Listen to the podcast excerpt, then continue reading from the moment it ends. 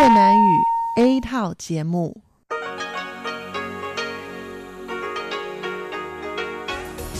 Đây là Đài Phát thanh Quốc tế Đài Loan RTI.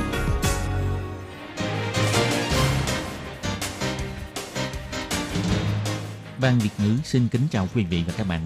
Đây là chương trình Việt ngữ Đài Phát thanh RTI được truyền đi từ Đài Loan.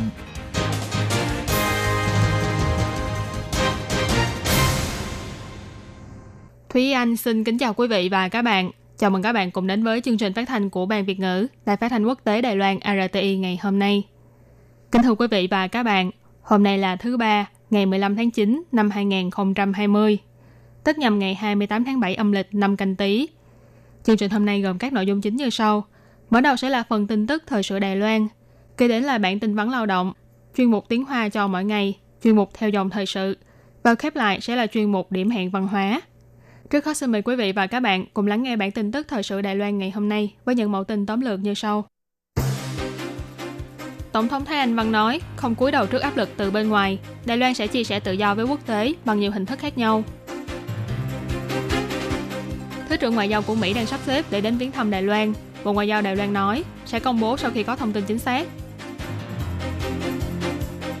Chuyên gia lo ngại Đài Loan vẫn sẽ không mua được vaccine. Bộ trưởng Trần Thời Trung nói, COVAX không có chi thứ tự phân phối trước sau. Bộ Y tế và Phúc Lợi đặt cách cho biên tập viên đài truyền hình Việt Nam đưa con gái sang Đài Loan làm phẫu thuật ghép gan. Khẩu trang của Team Power bị tố trộn lẫn khẩu trang Trung Quốc và mạo nhận là hàng Malaysia. Bộ trưởng Trần Thời Trung nói đã thu hồi và đang điều tra làm rõ. Đoạn phim quảng bá hình tượng huyện Bình Đông đạt giải bạc của Summit Creative Award. Và sau đây mời các bạn cùng lắng nghe nội dung chi tiết của bản tin ngày hôm nay. Ngày 15 tháng 9, Tổng thống Thái Anh Văn đã tham dự bữa tiệc kỷ niệm 199 năm ngày Trung Mỹ độc lập.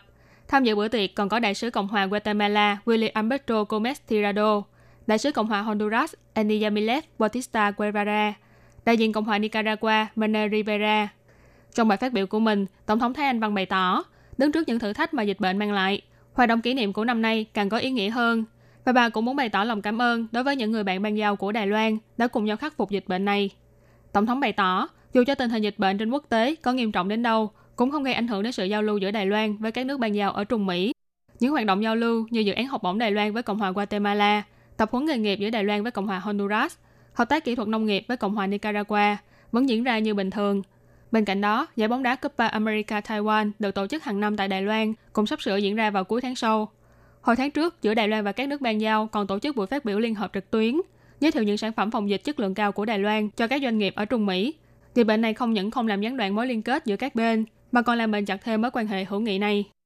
Tổng thống Thái Anh Văn đề cập, trong buổi phát biểu của tháng trước, đại sứ Guatemala ông Billy Gomez còn từng nói là khẩu trang của Đài Loan giúp cho người dân Guatemala có thể đi ra khỏi nhà, quay trở lại với cuộc sống tự do tự tại. Đài Loan thực ra là đang chia sẻ tự do.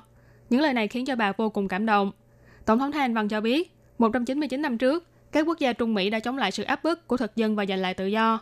Đài Loan có thể hiểu được cảm giác này. Vì thế, Đài Loan cũng sẽ không cúi đầu trước những áp lực từ bên ngoài và cũng sẽ chia sẻ tự do với quốc tế. Tổng thống nói. 过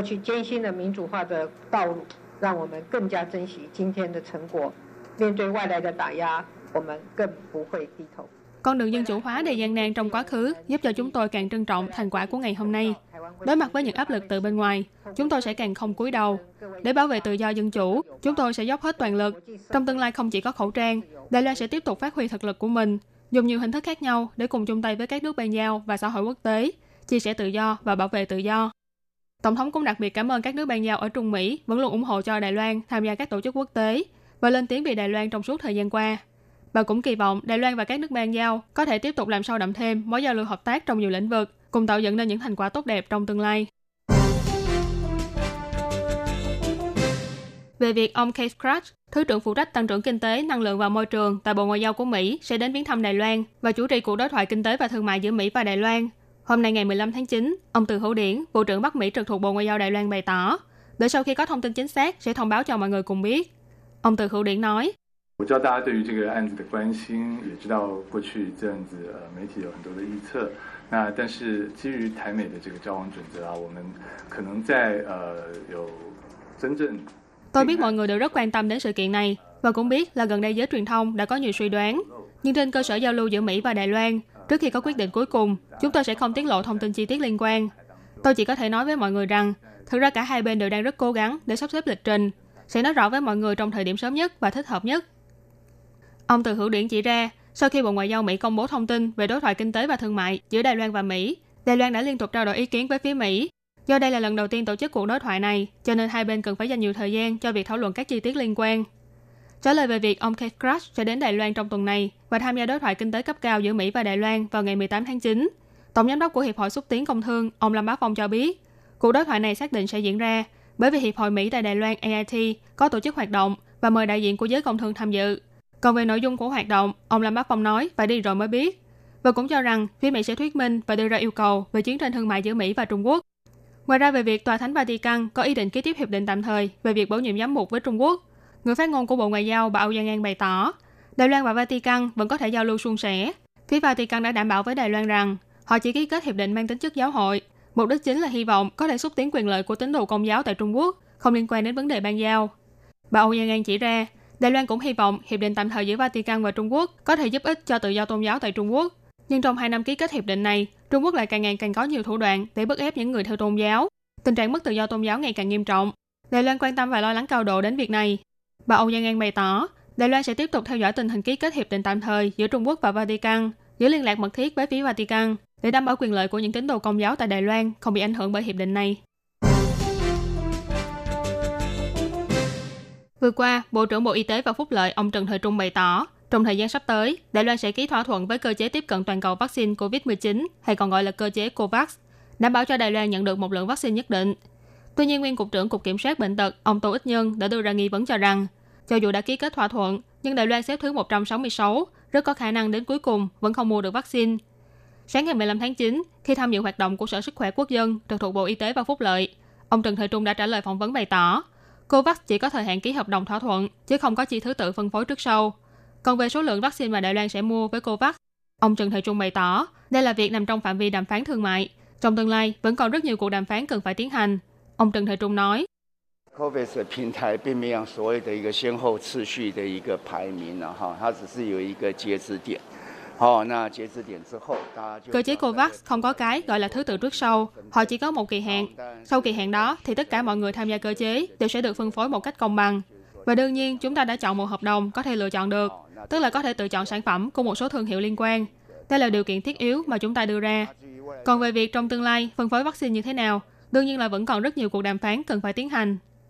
Ông Trần Thời Trung nói, Đài Loan ngoài việc không ngừng tìm hiểu và thương thảo với các xưởng sản xuất vaccine lớn trên thế giới, còn tích cực phụ đạo cho các doanh nghiệp điều chế vaccine trong nước, hy vọng có thể tạo ra vaccine do chính Đài Loan tự sản xuất. Ngoài ra, về những lời mà ông Trần Thời Trung nói trên đài phát thanh về việc mở cửa cho phép nhập khẩu thịt heo Mỹ là để đổi lấy địa vị quốc tế của Đài Loan, đã gặp phải nhiều lời chỉ trích. Ông Trần Thời Trung cũng thanh minh rằng những lời mà ông nói đã bị người khác cố ý bóp méo, đảo ngược trước sau. Ông Trần Thời Trung cũng lần nữa nhấn mạnh, đảm bảo an toàn thực phẩm rồi mới mở cửa cho phép nhập khẩu thịt heo Mỹ. Và việc đảm bảo an toàn thực phẩm là phải dựa trên bằng chứng khoa học, tham khảo tiêu chuẩn quốc tế và thói quen ăn uống của người dân trong nước đồng thời cân nhắc lắng nghe ý kiến của các chuyên gia. Cho nên an toàn thực phẩm mà chúng ta có chính là sau khi những điều kiện như trên đều đã có đủ. Việc này cũng sẽ góp phần giúp cho Đài Loan tiến ra với thế giới, đưa vị thế của Đài Loan lên tầm cao mới. Ngày 14 tháng 9, Bệnh viện Đa khoa Cựu chiến binh Đài Bắc đã mở cuộc họp báo để trình bày về ca ghép gan cho bệnh nhi người Việt Nam mới 9 tháng tuổi. Qua sự phối hợp của Bệnh viện Nhi Trung ương Hà Nội, Bệnh viện Cựu chiến binh Đài Bắc, Bộ Y tế và Phúc lợi Đài Loan, Bộ Ngoại giao Đài Loan và các đơn vị liên quan khác Chị Lê Vân Đài Trang, một biên tập viên tại Đài truyền hình Việt Nam, đã có thể đưa con đến Đài Loan vào ngày 20 tháng 7 để điều trị và ghép tạng, cứu lấy mạng sống của bé Đặng Lam Diệp. Nhắc đến quá trình gian nan vượt biển đến Đài Loan để trị bệnh này, bác sĩ điều trị chính là ông Lưu Quân Thứ xúc động bày tỏ, đội ngũ y tế của bệnh viện Cựu chiến binh Đài Bắc định kỳ đi Hà Nội để hỗ trợ phẫu thuật. Tuy nhiên do ảnh hưởng của dịch bệnh viêm phổi Covid-19, phía bệnh viện Việt Nam đã hủy bỏ rất nhiều ca phẫu thuật. Còn Đài Loan thì quản lý nghiêm ngặt việc xuất nhập cảnh của y bác sĩ, cho nên dù phía Việt Nam đã đưa ra đề xuất miễn cách ly, nhưng chuyến đi đến Việt Nam của các bác sĩ Đài Loan vẫn đành phải hoãn lại. Lo lắng trước tình hình bệnh càng lúc càng nguy kịch của con, chị Lê Vân Đài Trang đã chủ động liên lạc với bác sĩ Lưu Quân Thứ và bày tỏ muốn đưa con đến Đài Loan chữa trị. Bác sĩ Lưu Quân Thứ chia sẻ, sự kiên nghị và bình tĩnh của mẹ bé Lam Diệp khiến cho ông cảm thấy ấn tượng sâu sắc. Bác sĩ Lưu Quân Thứ nói,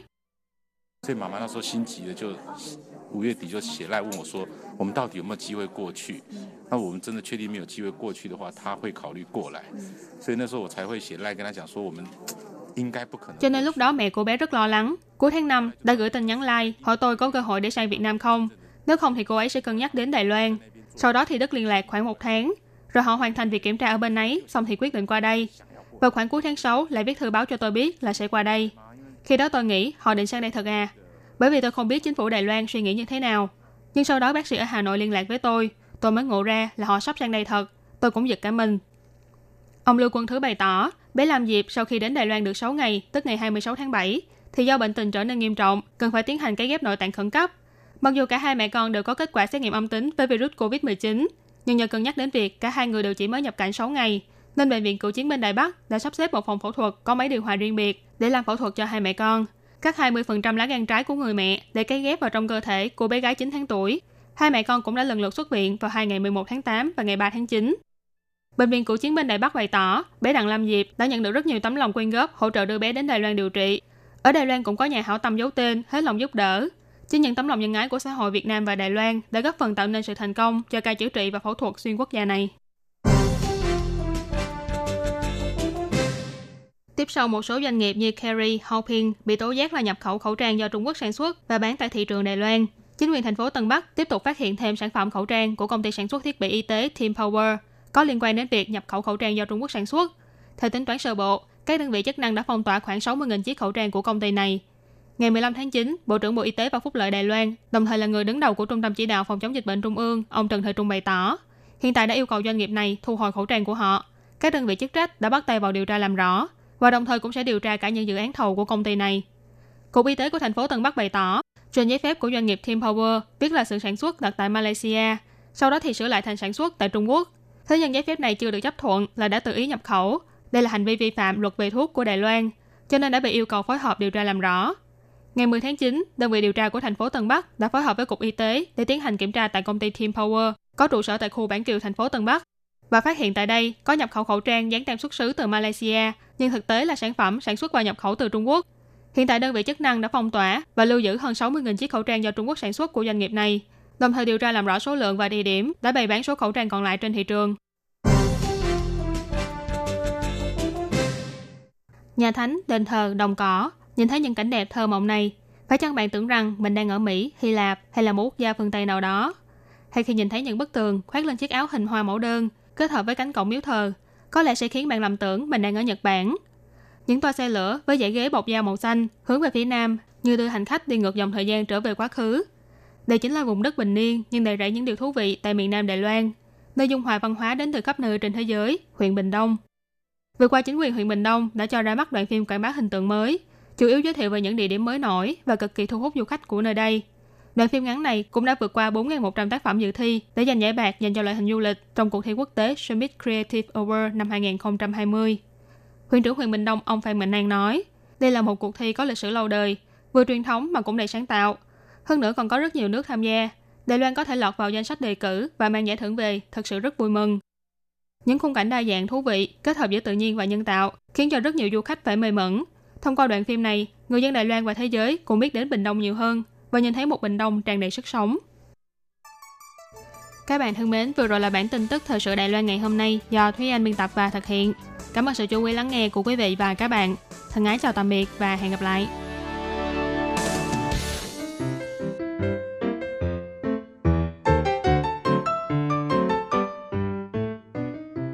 Quý vị và các bạn thính giả thân mến, chương trình phát thanh tiếng Việt của Đài Phát thanh Quốc tế Đài Loan RTI được truyền thanh 3 buổi tại Việt Nam, mỗi buổi phát 1 tiếng đồng hồ. Buổi phát chính vào lúc 6 giờ đến 7 giờ tối hàng ngày giờ Việt Nam qua tần số SW 9425 kHz với sóng dài 31 m. Buổi phát lại lần thứ nhất vào hôm sau 9 giờ tới 10 giờ tối qua tần số SW 9625 kHz với sóng dài 31 mét bị phát lại lần hai vào sáng hôm sau lúc 6 giờ tới 7 giờ qua tần số SW 9745 kHz với sóng dài 25 m. Ngoài ra tại Đài Loan, ở khu vực Giang Nghĩa, Vân Lâm và Đài Nam có thể đón nghe chương trình của Ban Việt ngữ qua tần số AM 1422 kHz vào lúc 8 giờ tới 9 giờ tối mỗi thứ ba hàng tuần và chương trình sẽ được phát lại vào hôm sau lúc 9 giờ tới 10 giờ sáng. Sau đây xin mời quý vị và các bạn tiếp tục đón nghe nội dung chương trình hôm nay.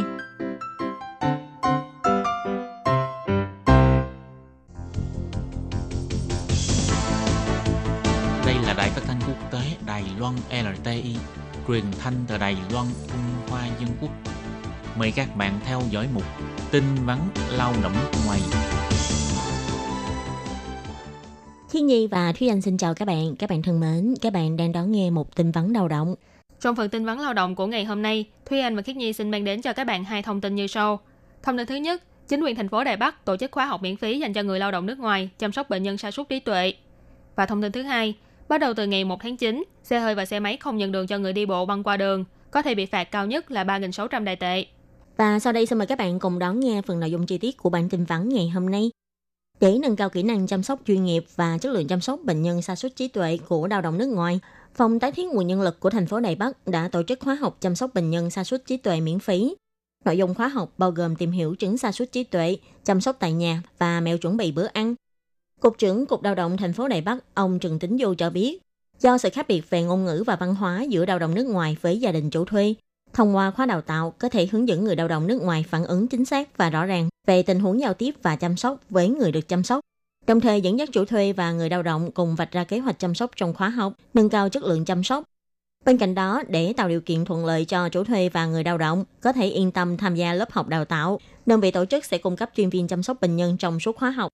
Phòng tái thiết nguồn nhân lực thành phố Đài Bắc cho biết, khóa đào tạo chăm sóc được tổ chức vào năm ngoái, nhận được sự đánh giá cao. Rất nhiều chủ thuê và người lao động sau khi tham gia khóa học đều nói rằng khóa học rất bổ ích. Hai bên cùng đạt đồng thuận trong việc chăm sóc bệnh nhân, cùng vạch ra kế hoạch chăm sóc, trở thành thành viên mới trong gia đình, Tính đến tháng 7 năm 2020, thành phố Đài Bắc có 42.784 lao động nước ngoài thuộc diện giúp việc gia đình, kháng hộ công trong gia đình và viện dưỡng lão. Trong đó có gần 50% gia đình chủ thuê là phải dựa vào sự chăm sóc của lao động người nước ngoài. Sự bất đồng ngôn ngữ, kỹ năng chăm sóc và chuẩn bị bữa ăn là những vấn đề rắc rối thường gặp của các gia đình thuê mướn lao động người nước ngoài. Do đó, phòng tái thiết nguồn nhân lực của thành phố Đài Bắc đã tổ chức khóa học miễn phí về chăm sóc bệnh nhân sa sút trí tuệ nhằm nâng cao kỹ năng chăm sóc và chất lượng chăm sóc của lao động người nước ngoài. Đơn vị tổ chức sẽ mời các giảng viên chuyên nghiệp và nhân viên công tác xã hội có kinh nghiệm thực hành lâm sàng, hướng dẫn cho lao động nước ngoài tìm hiểu về triệu chứng, hành vi của bệnh sa sút trí tuệ, kỹ năng chăm sóc tại nhà và mẹo chuẩn bị bữa ăn, cũng như là chế độ ăn uống hàng ngày của bệnh nhân. Và sau đây là thông tin thứ hai. Bộ Giao thông và Sở Cảnh chính Đài Loan tuyên bố, để đảm bảo an toàn giao thông ở nơi đường giao nhau và quyền lợi của người đi bộ, nâng cao ý thức tuân thủ luật giao thông đường bộ của người tham gia giao thông, bắt đầu từ ngày 1 tháng 9 trở đi, chính thức thực thi quy định mới trên toàn quốc nếu xe hơi hoặc xe máy không nhận đường cho người đi bộ khi băng qua đường, có thể bị phạt cao nhất là 3.600 đài tệ. Bộ Giao thông cho biết, trong 2 năm trở lại đây, số vụ tai nạn giao thông không ngừng tăng lên. Chỉ tính từ tháng 1 đến tháng 5 năm 2020, đã có 1.221 người tử vong do tai nạn giao thông, tăng 47 người so với cùng kỳ năm 2019. Và đa số vụ tai nạn đều xảy ra tại giao lộ, ngã tư. Để ngăn chặn tình trạng tai nạn giao thông không ngừng tăng cao này, việc tăng cường thực thi quy định giao thông tại các ngã tư hoặc giao lộ là việc không thể chậm trễ. Bộ Giao thông phân tích, trong số các vụ tai nạn giao thông có 60% là xảy ra tại giao lộ. Trong đó có 40% số người đi bộ tử vong do tai nạn giao thông cũng xảy ra tại những giao lộ này. Có ba nguyên nhân chủ yếu gây tai nạn chết người cho người đi bộ bao gồm người điều khiển phương tiện không chú ý đến tình hình ở trước mặt, người điều khiển phương tiện giao thông lấn chiếm lối dành cho người đi bộ và người đi bộ băng qua đường trái quy định. Bộ Giao thông bày tỏ, từ năm 2015 cho đến tháng 6 năm 2020, Số vụ xử phạt do vi phạm quy định giao thông đường bộ như xe không nhường đường cho người đi bộ băng qua đường và người đi bộ vi phạm quy định về quyền ưu tiên không ngừng tăng lên theo từng năm. Thế nhưng ý thức chấp hành quy định về giao thông của người dân vẫn cần phải được nâng cao. Sở Cảnh chính đã gửi công hàm đến cho văn phòng cảnh sát tại các huyện thị. Từ ngày 1 tháng 9 trở đi, trong vòng một tháng sẽ thắt chặt quản lý và giám sát tại các giao lộ. Trọng tâm của hành động này là khuyên răng và xử lý các sai phạm như xe hơi hoặc xe máy không dừng lại để nhường đường cho người đi bộ băng qua đường xe rẽ trái hoặc rẽ phải, không tạm dừng để ưu tiên cho người đi bộ băng qua đường. Xe hơi hoặc xe máy vượt đèn đỏ hoặc rẽ phải khi đèn đỏ. Người đi bộ không băng qua đường theo đúng quy định. Người đi bộ khi đi qua đường không tuân thủ theo chỉ dẫn của đèn tín hiệu, biển báo hoặc của người chỉ huy giao thông. Căn cứ theo điều lệ quản lý và xử phạt giao thông đường bộ, xe hơi hoặc xe máy không dừng lại để nhường đường cho người đi bộ băng qua đường. Xe rẽ trái hoặc rẽ phải không tạm dừng để ưu tiên cho người đi bộ băng qua đường, có thể bị phạt từ 1.200 cho đến 3.600 đài tệ. Xe hơi hoặc xe máy vượt đèn đỏ phạt từ 1.800 cho đến 5.400 đài tệ. Rẽ phải khi đèn đỏ, phạt từ 600 cho đến 1.800 đài tệ. Người đi bộ không băng qua đường theo đúng quy định, hay người đi bộ đi qua đường không tuân thủ theo chỉ dẫn của đèn tín hiệu, biển báo hoặc của người chỉ huy giao thông sẽ bị phạt 300 đài tệ. Các bạn thân mến, bản tin vấn lao động của tuần này cũng xin tạm khép lại tại đây. Cảm ơn sự chú ý lắng nghe của quý vị và các bạn. Xin thân ái chào tạm biệt các bạn và hẹn gặp lại.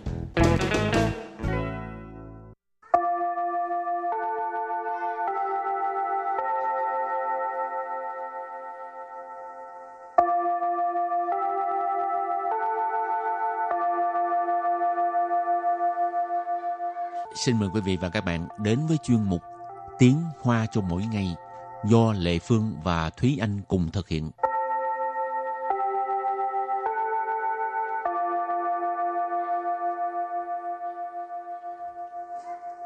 Thúy Anh và Lệ Phương xin kính chào quý vị và các bạn. Chào mừng các bạn cùng đến với chuyên mục Tiếng Hoa cho mọi ngày ngày hôm nay. Thi Anh hay là bạn bè của Thi Anh có ai sinh nhật vào ngày 29 tháng 2 không? Ừ, trước mắt thì ờ, em chỉ quen một người sinh vào ngày 29 tháng 2 thôi. Rồi uh, 4 năm ăn sinh nhật lần hả? Hình như là vậy. Ừ. Nhưng cả- mà cũng hả? có sinh nhật âm lịch. Ồ, cho Ừ. nên mày xa. Thì... Ờ, Ấy, vậy những người mà sinh vào ngày 29 tháng 2 cũng có thể chơi cái chiêu đó. Ừ, đúng rồi. Ừ, khỏi phải chờ 4 năm mới ăn Ừ.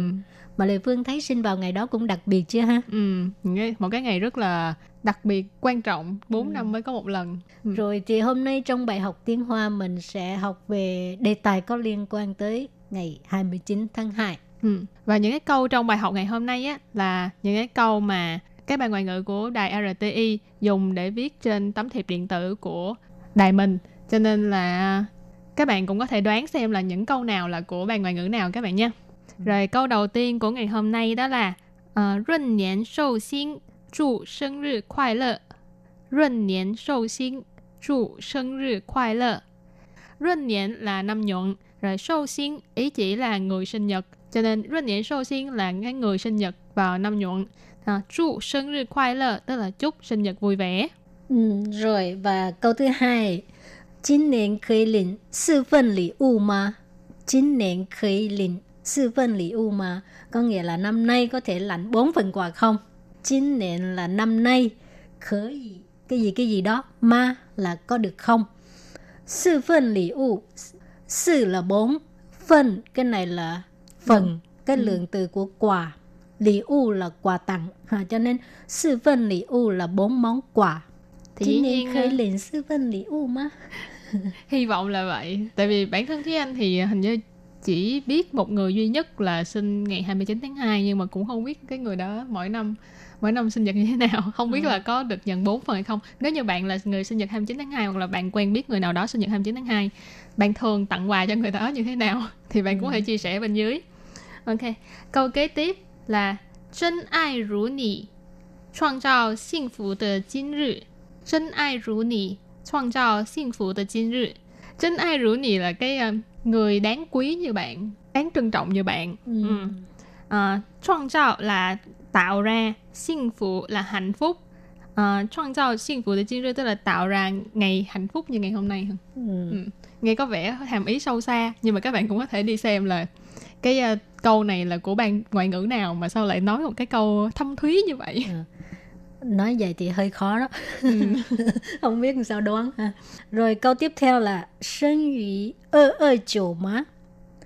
Công sĩ nị ta gia y bảy tuổi nị trái ơ sủ tuổi sinh yu ơ ơ chủ mà có nghĩa là sinh ra vào ngày 29 tháng 2 hả? Sinh yu sinh ra vào ơ ơ chiều tức là ờ, ngày 29 tháng 2 ha tại vì bên Đài Loan người ta nói tháng trước mà cho nên ừ. mới thấy ơ ơ chiều rồi 恭喜你, chúc mừng bạn.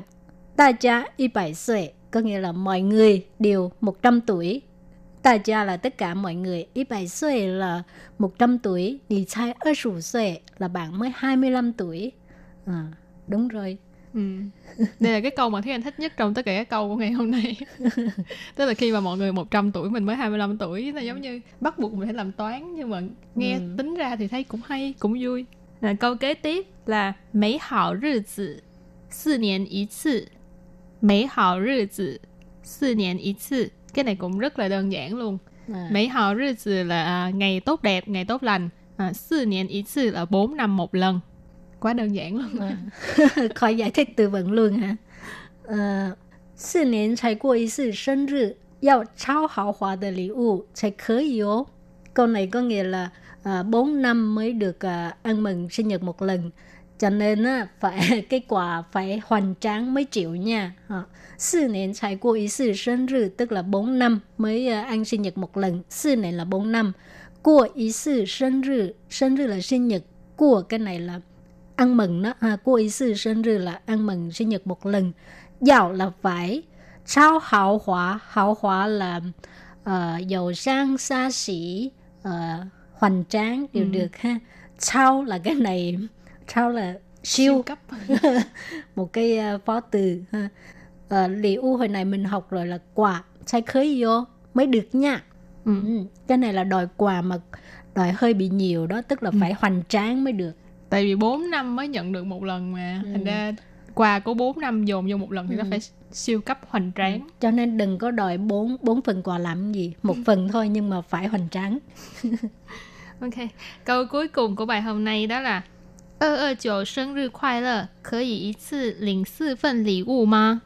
二二九生日快乐，可以一次领四份礼物吗？Thực ra câu này thì nó có hơi hơi giống cái câu hồi nãy mình có mình có nói qua lần trước Ừ. chị Lệ Phương có nói là chín niên có thể liền sư phân lì u mà thì câu này nó cũng giống giống như vậy ơ ơ chỗ này có nói là cái ờ, trong tiếng Hoa là tháng trước ngày sau cho nên ơ ơ chỗ là hai hai hai hai mươi chín tháng hai hai mươi hai tháng hay 22 ngược- tháng 9 rồi. hay bị ngược lại sinh nhật khoai lơ là sinh nhật vui vẻ. Khở gì là có thể. Ý 次 là một lần liền là nhận lãnh. Sư phần là bốn phần. Lì u là quà má là từ để hỏi đã ở cuối câu cho nên câu này là 229 à, sinh nhật à, 2, 29 tháng 2 sinh nhật vui vẻ. Có thể à, một lần lãnh bốn phần quà được À, không? ừ. Rồi thì à, đó là những câu mà à, ban ngoại ngữ đều đưa ra để chúc mừng à, trong cái ngày 29 tháng 2. Ừ. Thì à, như hồi nãy mình có nói sẽ đưa ra một cái à, câu hỏi để tặng quà một cái món quà rất là xịn. Hai má hảo hòa. Tê. nhưng mà không có hảo hỏa tới mức mà có thể 4 năm mới tặng một lần Cứ cho là hảo hòa đi ha. Ừ.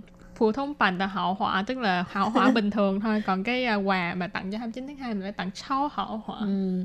Rồi thì câu hỏi là gì? câu hỏi là trong những cái câu mà hồi nãy giờ Thúy Anh với chị Lệ Phương đọc và giải thích cho các bạn thì câu nào là câu mà ban Việt ngữ đưa ra trong hoạt động lần này Câu Các bạn- nào câu nào dài nhất á?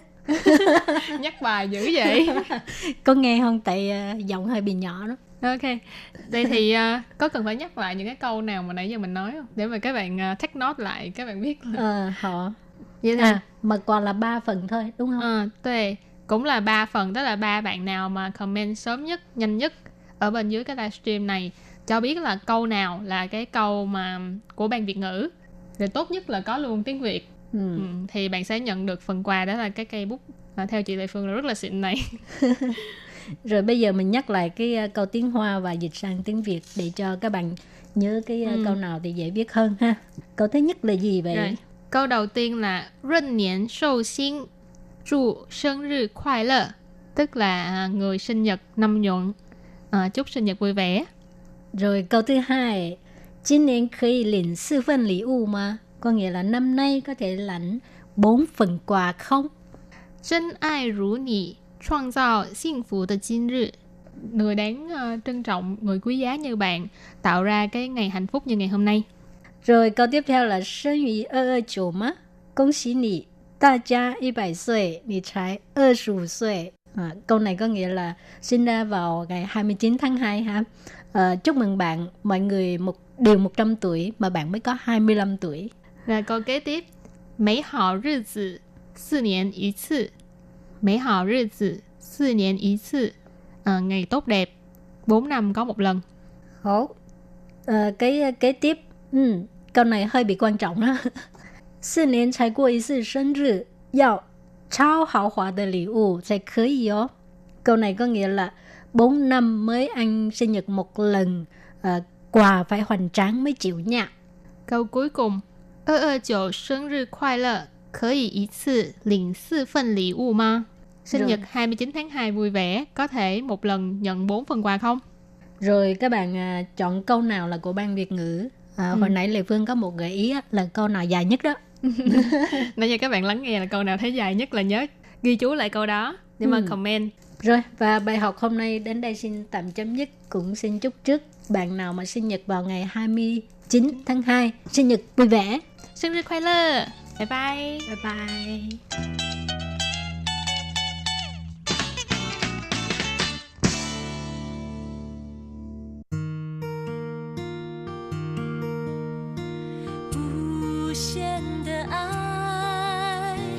全世界传开，永恒的关怀，来自台湾之音 RTI。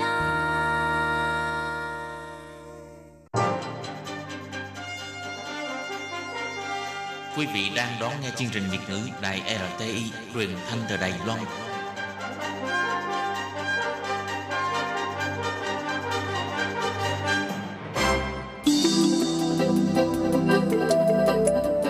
Mừng quý vị đến với chuyên mục Theo dòng thời sự do Minh Hà thực hiện. Chuyên mục này sẽ giới thiệu những đề tài thú vị cùng những dòng thời sự và sự kiện nổi bật đang diễn ra tại Đài Loan.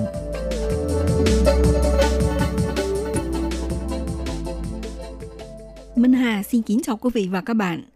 Các bạn thân mến, ngày 13 tháng 8, Viện Hành Chính đã chính thức thông qua dự thảo sửa đổi một số điều khoản trong luật dân sự, trong đó đã điều chỉnh độ tuổi thành niên từ 20 tuổi như hiện nay xuống còn 18 tuổi.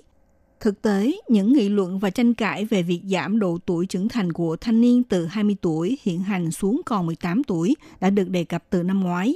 Các ý kiến cho rằng những công nhân đủ 18 tuổi có thể coi là những cá thể độc lập và trưởng thành trong xã hội. Năng lực hành vi dân sự của cá nhân có thể được xác lập, thực hiện quyền nghĩa vụ dân sự của mình. Vậy sau khi dự thảo sửa đổi độ tuổi trưởng thành của công nhân từ 20 tuổi xuống 18 tuổi đã chính thức được thông qua tại Viện Hành Chính, theo đó thì thanh niên Đài Loan sẽ được thụ hưởng những quyền lợi gì? Trong chuyên mục theo dòng thời sự kỳ này, Minh Hà mời các bạn theo dõi một số vấn đề về quyền lợi được hưởng của thanh niên 18 tuổi khi luật mới được thực thi.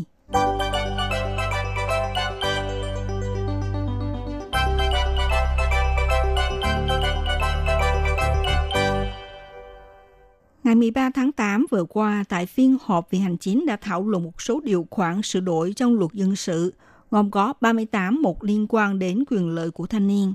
Theo đó đã cho thông qua dự thảo sửa đổi độ tuổi trưởng thành, hạ mức tuổi thành niên của công dân Đài Loan từ 20 tuổi như hiện nay xuống còn 18 tuổi. Và trên cơ sở bình đẳng giữa nam giới và phụ nữ, độ tuổi kết hôn cũng sửa đổi lại thành 18 tuổi. Độ tuổi đính hôn là 17 tuổi thay vì theo luật quy định trước đây, độ tuổi đính hôn của nữ là 15 tuổi. Còn độ tuổi kết hôn quy định ban đầu đối với nữ là 16 tuổi. Nay toàn bộ được điều chỉnh độ tuổi kết hôn của nam và nữ đều giống nhau là 18 tuổi. Nhằm về dự thảo của sửa đổi luật dân sự do Viện Hành Chính đề xuất, trước thềm diễn ra cuộc họp vào tối ngày 12 tháng 8, người phát ngôn Viện Hành Chính ông Đinh Di Minh cho biết, sau khi hoàn tất dự thảo luật dân sự sửa đổi tại Viện Lập pháp, trong vòng 2 năm sẽ chính thức thực thi vào đầu năm mới. Hiện nay tạm thời hoạch định ngày thực thi là vào ngày 1 tháng 1 năm 2023. Còn lại các giải pháp đồng bộ khác sẽ mời các cơ quan có trách nhiệm liên quan phối hợp theo tiến độ thẩm tra của Viện Lập pháp để đưa ra cách ứng phó và chuẩn bị kịp thời. Sự thật để giải quyết sự xa rời của nhiều quy định trong luật dân sự khác với thực tế cuộc sống của nhóm thanh niên Đài Loan khi độ tuổi trưởng thành được pháp luật quy định và thừa nhận là phải đủ 20 tuổi. Tháng 10 năm ngoái, nhiều đoàn thể dân sự luôn thúc đẩy và yêu cầu hạ quyền công dân xuống 18 tuổi tuyên bố thành lập mặt trận thanh niên ủng hộ sửa đổi luật dân sự, kêu gọi các chính đảng tại vì là pháp nên nhanh chóng hoàn thiện việc sửa đổi luật dân sự hạ tuổi thanh niên trong luật dân sự xuống còn 18 tuổi, trả lại quyền lợi hợp pháp cho thế hệ thanh niên. Dựa trên pháp lý này để thuận lợi hỗ trợ thanh niên chính thức trở thành một người thanh niên chân chính. Theo thống kê, Đài Loan có hơn 578.000 thanh niên nằm trong độ tuổi từ 18 tuổi đến 20 tuổi. Trong đời sống hàng ngày, họ đang gặp phải rất nhiều khó khăn liên quan đến mối quan hệ hợp đồng cá nhân. Ví dụ như không thể tự đăng ký số điện thoại di động cho cá nhân – không thể vay tiền ngân hàng để trả góp học phí, không được quyền đến ngân hàng mở sổ tài khoản, hoặc là sau khi sáng lập công ty mới không thể nhận tiền hỗ trợ lập nghiệp của nhà nước. Tất cả chỉ vì phải đủ 20 tuổi theo quy định là thành niên thì mới được thực hiện. Tuy nhiên trong khi đó lại có thể kết hôn hợp pháp theo quy định cho dù chưa đủ 20 tuổi và phải hoàn toàn chịu trách nhiệm hình sự nếu vi phạm pháp luật phải thực hiện nghĩa vụ đi lính khi đã đủ 18 tuổi. Cho thấy rõ ràng là không phù hợp theo quyền lợi và trách nhiệm của một người thành niên. Chính vì vậy, Tổ chức Liên minh Thanh thiếu niên Đài Loan kết hợp với Hội sinh viên Đại học Quốc gia Đài Loan và Hiệp hội Thanh niên Dân chủ Đài Loan, tạp chí Business Today là các đoàn thể dân sự thúc đẩy quyền công dân cho thanh niên 18 tuổi đã cùng đứng lên thành lập mặt trận thanh niên ủng hộ sự đổi luật dân sự. Nỗ lực đẩy mạnh việc hạ độ tuổi thành niên trong luật dân sự xuống còn 18 tuổi. Anh Hào Ý Từ là Phó Chủ tịch Hiệp hội Thanh niên Dân chủ Đài Loan nêu ra, trong pháp lý Đài Loan chưa có đưa ra một tiêu chuẩn thống nhất về độ tuổi thành niên. Vì vậy, đã gây ra nhiều hiện tượng kỳ quặc. Anh kêu gọi chính phủ hãy thông qua việc sửa đổi luật dân sự để tiêu chuẩn hóa và thống nhất độ tuổi thành niên như một, chào trò thanh niên quyền công dân hoàn chỉnh. Anh nêu ra những hiện tượng kỳ quặc khi áp dụng những quy định không đồng nhất đối với độ tuổi của người thành niên. Đó là khi thanh niên đủ 18 tuổi thì được phép mua vé số, nhưng phải đủ 20 tuổi thì mới được tham gia cuộc chơi sổ số thể thao. Nhiều thanh niên đặt câu hỏi chứ giữa vé số và sổ số thể thao có gì khác nhau? Tại sao còn phải tùy vào độ tuổi khác nhau mới được chơi sổ số à? Ngoài ra, mặt hàng rượu và thuốc lá được bán ở các cửa hàng miễn thuế nơi sân bay thì quy định thanh niên phải đủ 20 tuổi mới được quyền mua. Trong khi ở các cửa hàng tiện lợi thì chỉ cần đủ 18 tuổi là có thể mua được. Đây cũng là một điều kỳ lạ về quy định độ tuổi. Vì vậy, nhóm thanh niên mới hy vọng cơ quan lập pháp có thể thông qua luật dân sự sửa đổi độ tuổi thành niên xuống còn 18 tuổi. Theo đó thì cũng tác động việc sửa đổi cho các quy định có liên quan. Hội sinh viên Đại học Quốc gia Đài Loan nêu ra, phải để quyền lợi có sự tương ứng với trách nhiệm. Tuy nhiên, đối với cảnh ngộ của nhóm thanh thiếu niên Đài Loan có độ tuổi từ 18 tuổi trở lên và chưa đủ 20 tuổi thì không phải như vậy. Theo quy định của luật hình sự gọi là đủ 18 tuổi tức là người có hoàn toàn năng lực và trách nhiệm. Tuy nhiên, trong luật dân sự, khi thanh thiếu niên ở độ tuổi này thì vẫn cho là người được hạn chế năng lực hành vi, được coi là vị thành niên, cho thấy không đáp ứng theo quyền lợi và trách nhiệm. Đối với thanh thiếu niên thì chỉ có trách nhiệm lại không được thừa nhận là người có năng lực hành vi. Hội sinh viên Đại Quốc gia Đài Loan cũng nêu ra, trong nhà trường có hơn 50% sinh viên là trên 18 tuổi và chưa đủ 20 tuổi. Trong cuộc sống của họ do bị hạn chế của luật dân sự mà ảnh hưởng tới các hoạt động liên quan đến nhà trường. Ví dụ như đối với các bạn sinh viên từ các tỉnh khác lên thành phố học đại học, họ đã phải đến ở tại ký túc xá hay là đến thuê nhà để ở, thì dĩ nhiên cần phải nhận tiền gửi từ gia đình để chi tiêu cuộc sống hàng ngày.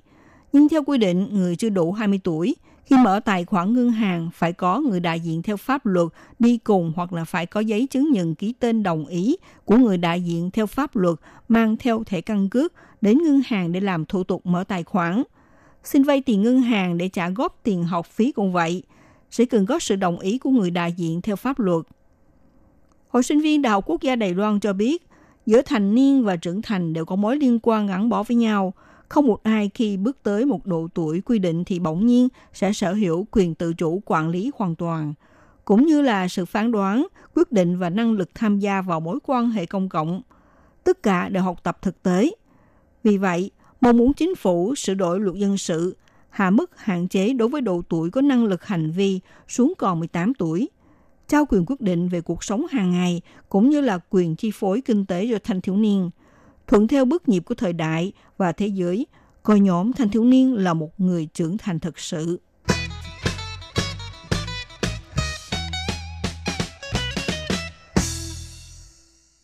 Sau khi trải qua loạt đấu tranh yêu cầu của các đoàn thể dân sự, bên cạnh đó do nhận thức đến nhu cầu thực tế của thanh niên thời nay, cuối cùng vào ngày 13 tháng 8, Viện Hành Chính đã thông qua 38 điều khoản trong dự thảo sửa đổi luật dân sự do 14 ban ngành – trong đó có Bộ Tư pháp soạn thảo. Trong dự thảo lần này, độ tuổi thành niên từ 20 tuổi được sửa lại thành 18 tuổi, đồng thời điều chỉnh tuổi được phép đính hôn và kết hôn của cả nam và nữ. Trong đó, độ tuổi đính hôn của nữ từ quy định ban đầu là 15 tuổi, nay được sửa lại là cả nam và nữ đều được phép đính hôn sau khi tròn 17 tuổi. Độ tuổi kết hôn của nữ từ 16 tuổi này được sửa lại là cả nam và nữ đều được kết hôn sau khi tròn 18 tuổi. Phát biểu tại cuộc họp, Thủ tướng Tô Trinh Sơn cho biết, thanh niên là lực lượng quan trọng trong việc thúc đẩy xã hội phát triển. Toàn thế giới đã có 110 quốc gia áp dụng quy định tuổi thành niên là 18 tuổi. Để thúc đẩy sự độc lập, tự chủ của thanh niên, khuyến khích thanh niên tham gia các vấn đề xã hội, tăng cường bảo vệ quyền lợi cho thanh niên, cân bằng quyền lợi và trách nhiệm của họ, Dự thảo sửa đổi luật dân sự lần này hạ độ tuổi thành niên từ 20 tuổi xuống 18 tuổi và sửa đổi lại các luật khác có liên quan. Ủy viên phụ trách chính sách Viện Hành Chính, ông La Bình Thành cho biết, luật dân sự được xây dựng từ năm 1929 là thời kỳ vẫn còn ở Trung Quốc đại lục. 91 năm qua, cho dù về phổ cập giáo dục hay là mức độ trưởng thành về tâm lý, trí tuệ của thanh niên đều không thể so sánh với nhau. Môi trường thời gian và không gian khác nhau cũng phải phù hợp với xu thế quốc tế. Ngoài ra, độ tuổi thanh niên được tham gia chính trị, bỏ phiếu bầu cử hay là bãi nhiệm đều là 20 tuổi nên Viện Lập pháp cũng nhất trí về việc phải sửa đổi luật. Vì vậy, Viện Hành Chính có trách nhiệm giải quyết chính sách một cách thống nhất. Ông La Vĩnh Thành chỉ ra, quy định hiện hành về độ tuổi kết hôn của nam giới khác với nữ giới và cần được thống nhất trên quan điểm thực hiện quyền bình đẳng giới. Luật nhân quyền quốc tế cũng chỉ rõ luật hiện hành của Đài Loan cho phép phụ nữ dưới 18 tuổi được kết hôn là vi phạm các quy định có liên quan của luật nhân quyền quốc tế. Đồng nghĩa với việc thừa nhận tảo hôn, cứ phải chấm dứt hiện tượng này. Việc kết hôn quá sớm còn gây ảnh hưởng đến quá trình học tập và công việc của thanh niên trẻ, do không chỉ riêng luật dân sự mà còn có 38 bộ luật khác cũng phải phối hợp sửa đổi theo. Liên quan đến 14 bộ ngành, nên dự thảo sửa đổi luật sẽ được tạm hoãn trong thời gian 2 năm và hy vọng sẽ được thực thi từ ngày 1 tháng 1 năm 2023. Tại phiên họp Viện Hành Chính thông qua 38 một của dự thảo sửa đổi độ tuổi trưởng thành này, đối với thanh niên sẽ được nâng cao quyền tự chủ trong lĩnh vực kết hôn, mua nhà.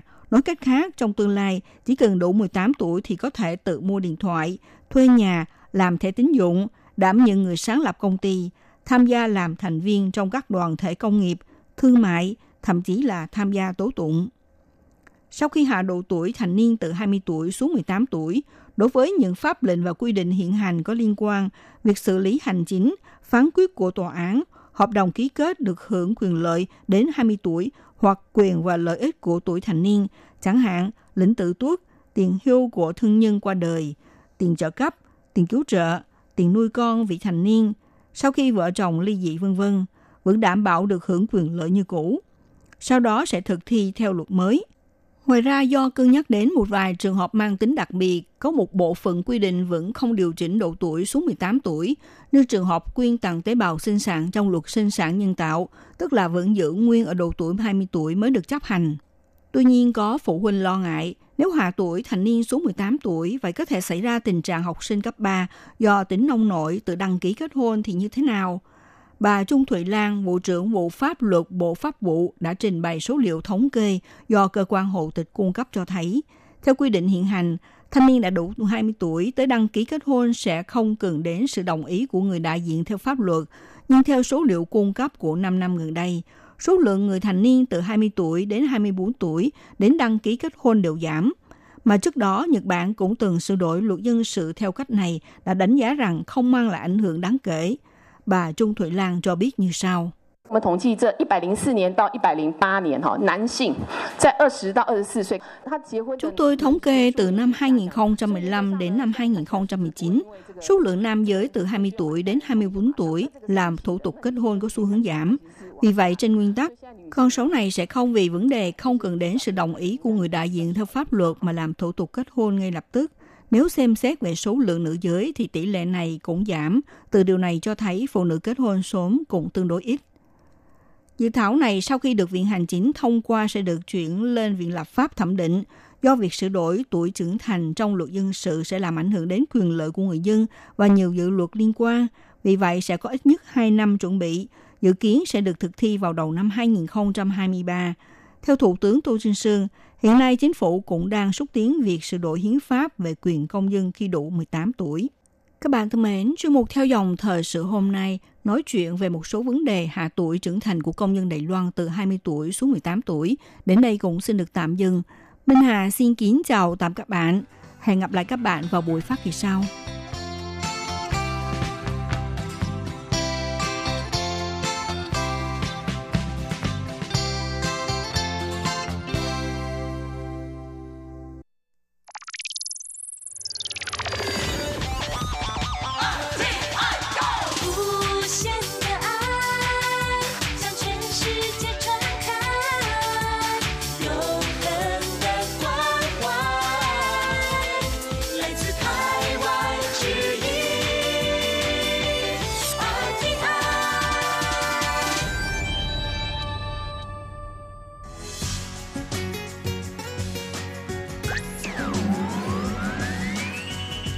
Đang đón nghe chương trình Việt ngữ Đài RTI truyền thanh từ Đài Loan.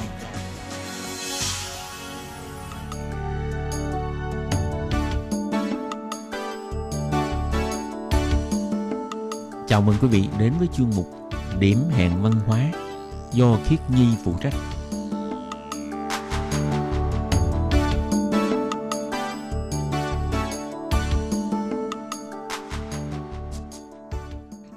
Xin chào các bạn, các bạn thân mến, các bạn đang đón nghe chuyên mục Điểm hẹn văn hóa.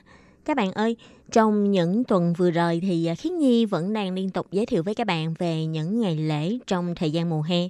Thật ra Khiết Nhi vẫn muốn tiếp tục giới thiệu với các bạn về một dịp lễ hội được diễn ra trong thời gian là tháng 9 đến tháng 10, khá là đặc biệt tại Lài Loan.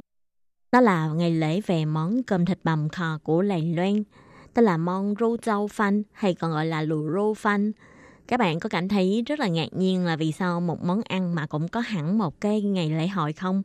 Vậy thì à, sau đây xin mời các bạn cùng đón nghe điểm hẹn văn hóa chung với Khiết Nhi để cùng đi tìm hiểu về ngày lễ hội này, về nguồn gốc của món cơm thịt bằm cũng như là ý nghĩa của món cơm thịt bằm này đối với người Đài Loan. Nào, cùng đón nghe nhé!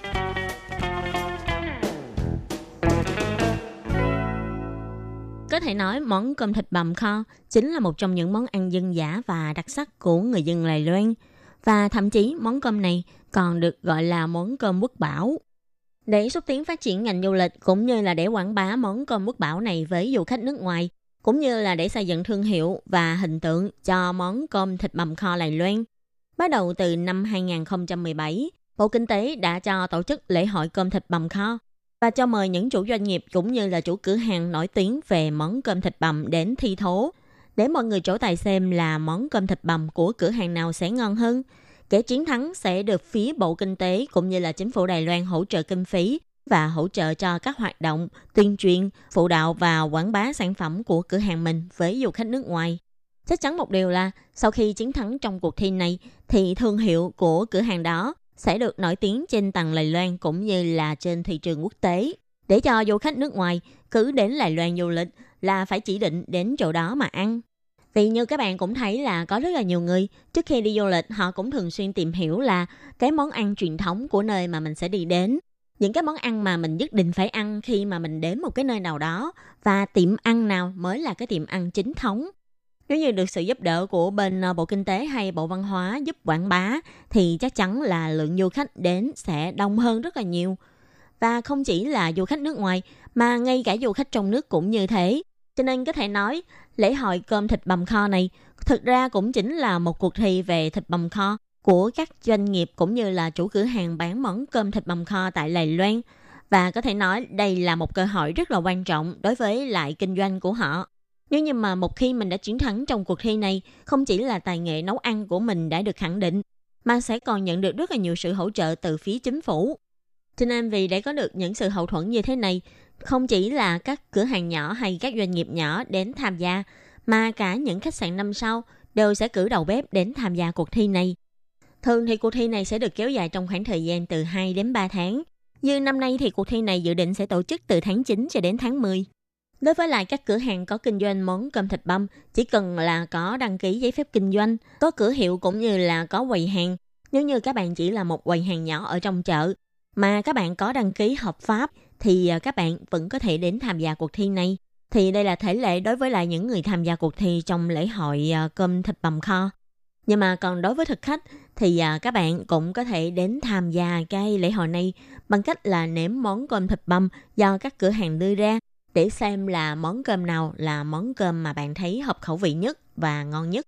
Thường thì à, những cửa hàng đến tham gia cuộc thi này đều sẽ mang hết tất cả những bản lĩnh cũng như là tài nghệ của mình để ra trổ tài cho thực khách được nếm thử những món cơm thịt bằm gọi là chính cống nhất, đồng thời cũng gọi là sáng tạo nhất, với nguyên vật liệu thơm ngon nhất. Ví dụ như trong cuộc thi cơm thịt bằm kho của năm 2019 thì đã có tất cả là 142 nhà hàng ưu tú nhất của Lài Loan đến tham gia. Tại vì uh, do khi đến tham gia là phải có một số yêu cầu nhất định, cho nên không phải là tất cả các nhà hàng đều đạt đủ yêu cầu, mà là phải qua một cái vòng sơ tuyển rồi mới được phép để đi vào tham gia cuộc thi chính thức. Ban giám khảo sẽ căn cứ theo các yếu tố như là đầu bếp, hay là căn cứ vào chính cái món ăn đó có vị ngon như thế nào, cũng như là loại thịt được dùng để chế biến hay là loại gạo được chọn để làm món cơm này vân vân. Và ban giám khảo sẽ đánh giá theo thang điểm. Cuối cùng là chọn ra 10 cửa hàng có món cơm thịt bằm đặc sắc nhất và thơm ngon nhất. Trong đó là bao gồm món cơm thịt bằm cộng với lại sốt mentaiko của Nhật Bản, hay là món cơm thịt bằm kho với lại ờ, con hào này, món cơm thịt bằm kho ăn chung với lại thịt bò nè, hay ăn chung với lại trứng bách thảo vân vân. Thậm chí có người còn cho ăn kèm cơm với nước sốt thịt kho truyền thống và cá mahi mahi của Nhật Bản, vân vân. Thì đây đều là những cái sáng tạo của đầu bếp từ các nhà hàng khác nhau, với hy vọng là có thể đoạt giải trong cuộc thi về à, cơm thịt bằm toàn quốc. Năm ngoái thì à, Bộ Kinh tế còn đặc biệt chọn ra 50 nhà hàng có món cơm thịt bằm đặc sắc và tổ chức trưng bày để các nhà hàng này được phép à, giới thiệu món cơm thịt bằm của nhà hàng mình ngay tại ga xe lửa Đài Bắc. Nhưng mà năm nay có thể là do ảnh hưởng của tình hình dịch bệnh Covid-19 thì à, việc làm này e rằng sẽ hơi khó khăn, cho nên là có thể về cách tổ chức thì năm nay sẽ hơi khác với là năm ngoái. Sẽ không có những các hoạt động à, về tụ tập đám đông cũng như là phải chú ý đến công tác à, phòng dịch. Mà các bạn biết không, hoạt động của năm ngoái còn có tên là Đại hội Cơm Quốc Bảo, là giới thiệu những cái món cơm, những cái món ăn truyền thống tiêu biểu của quốc gia. Và ngoài món cơm thịt bằm ra, đến tham gia hoạt động còn có những cái món ăn vặt đến từ khắp nơi tại Đài Loan. Từ món ăn vỉa hè cho đến món ăn đến từ khách sạn năm sau, từ Nam Trí Bắc. Có thể nói là những món ăn đặc sắc của Đài Loan đều đã được xuất hiện trong hoạt động lần đó. Và qua đây cũng có thể thấy được đây là một cái hoạt động rất là đông vui và chính phủ đã đa sức để quảng bá cho những cái món ăn truyền thống của Đài Loan cũng như là để cho du khách nước ngoài khi đến Đài Loan biết được là phải ăn những món nào mới gọi là chính thống và đặc sắc của Lầy Loan.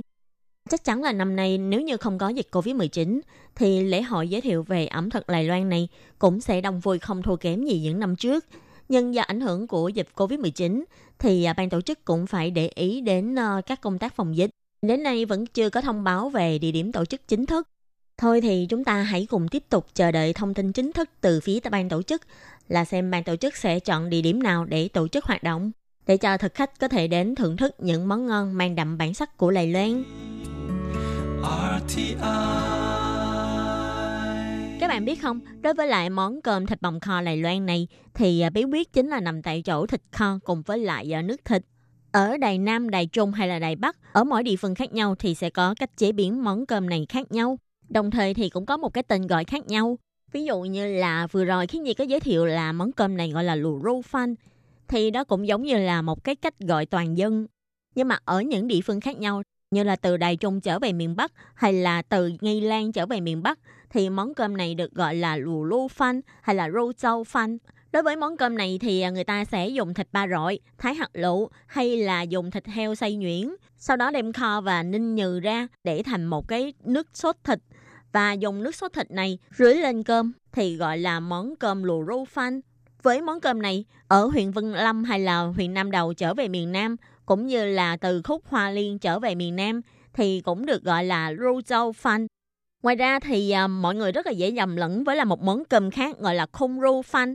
Thì à, món khung rô phan này cũng giống như là món à, thịt kho của Việt Nam Lúc này, thịt heo sẽ được giữ một lát to chứ không cần phải thái hạt lựu như là cây lù lu phanh. Với món khung ru phan này thì tại khu vực Vân Lâm hay là Nam Đầu trở về miền Nam, Hoa Liên trở về miền Nam đều gọi là lù lu phanh.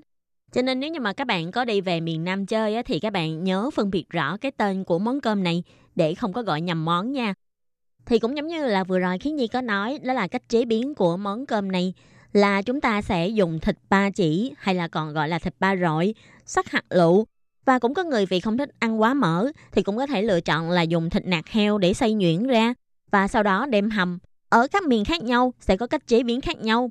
Sẽ có người là cho thêm ờ, nấm hương các hạt lựu hoặc là cho thêm món dưa vào và cũng có người là cho trứng hay là cho đậu hũ vào để mà kho chung. Và gia vị để nêm nếm thì bao gồm có hành phi, hành, tỏi, đường phèn, tiêu, ngũ vị hương và quan trọng nhất không thể thiếu đó là phải có nước tương cùng với lại rượu gạo thiệu hưng. Sau khi đã sơ chế qua thì tất cả những nguyên vật liệu này sẽ được bỏ chung vào nồi và ninh rất là lâu để cho thịt mềm nhữ ra. Đặc biệt là đối với lại những người mà sử dụng ờ, thịt ba rọi để mà làm món cơm thịt bằm kho, thì ờ, lúc này lớp da của thịt heo đã được nấu keo ra Và lớp mỡ của thịt ba rọi cũng được nấu cho mềm nhũng ra. Ăn sẽ rất là béo ngậy nhưng lại không bị ngán. Ăn cùng với cơm sẽ rất là vào cơm. Cho nên có rất là nhiều người đã nói, người sành ăn khi ăn món cơm thịt bằm kho này, khi ăn thì phải trộn theo thịt mỡ vào. Có như vậy thì lúc ăn sẽ càng béo ngậy và càng thơm ngon hơn. Mà các bạn biết không, do mỗi cửa hàng hay mỗi nhà đều có bí quyết riêng để làm món này. Cho nên các bạn sẽ phát hiện là khi các bạn ăn món cơm thịt kho ở các cửa hàng khác nhau đều sẽ có một cái hương vị hơi khác khác.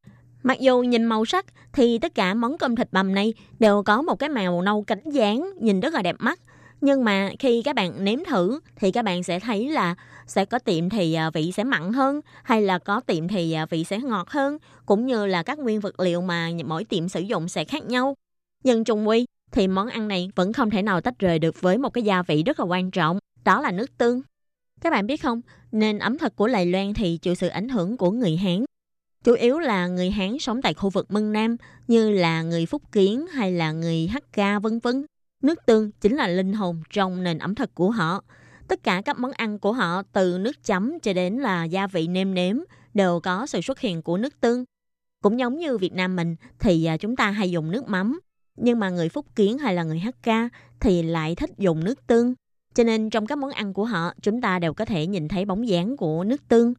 Khiến Nhi vẫn nhớ là rất là nhiều bạn khi mà ở Việt Nam mới đến Lài Loan, nhiều người vẫn nói là không ăn quen với lại khẩu vị của Lài Loan vì cảm giác là hơi ngọt.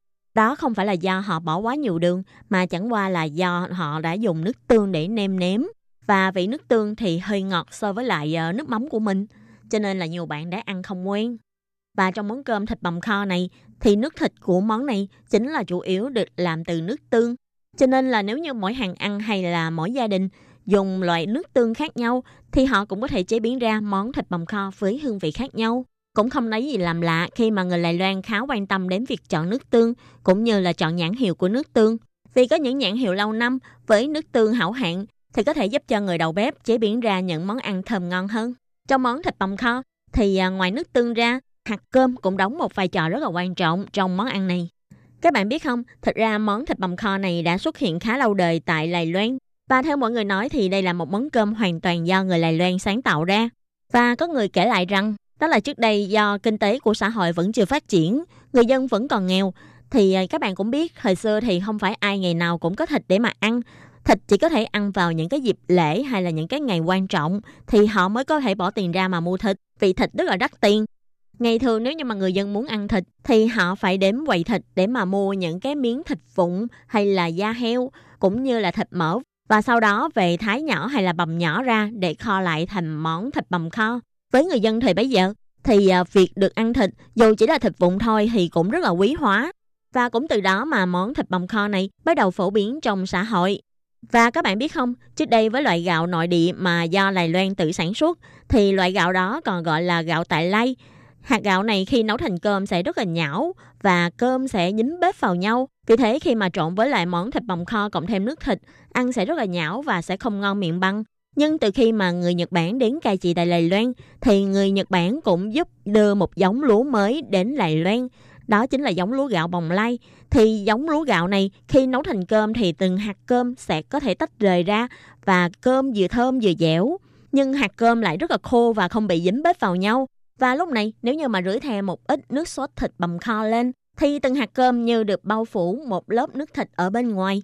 Khi ăn vừa cảm nhận được độ béo ngậy của thịt, còn hạt cơm thì có vị hơi ngọt của nước tương. Và lúc này thì hạt cơm cũng thêm độ béo và độ dẻo nhờ lớp mỡ từ nước thịt chảy ra.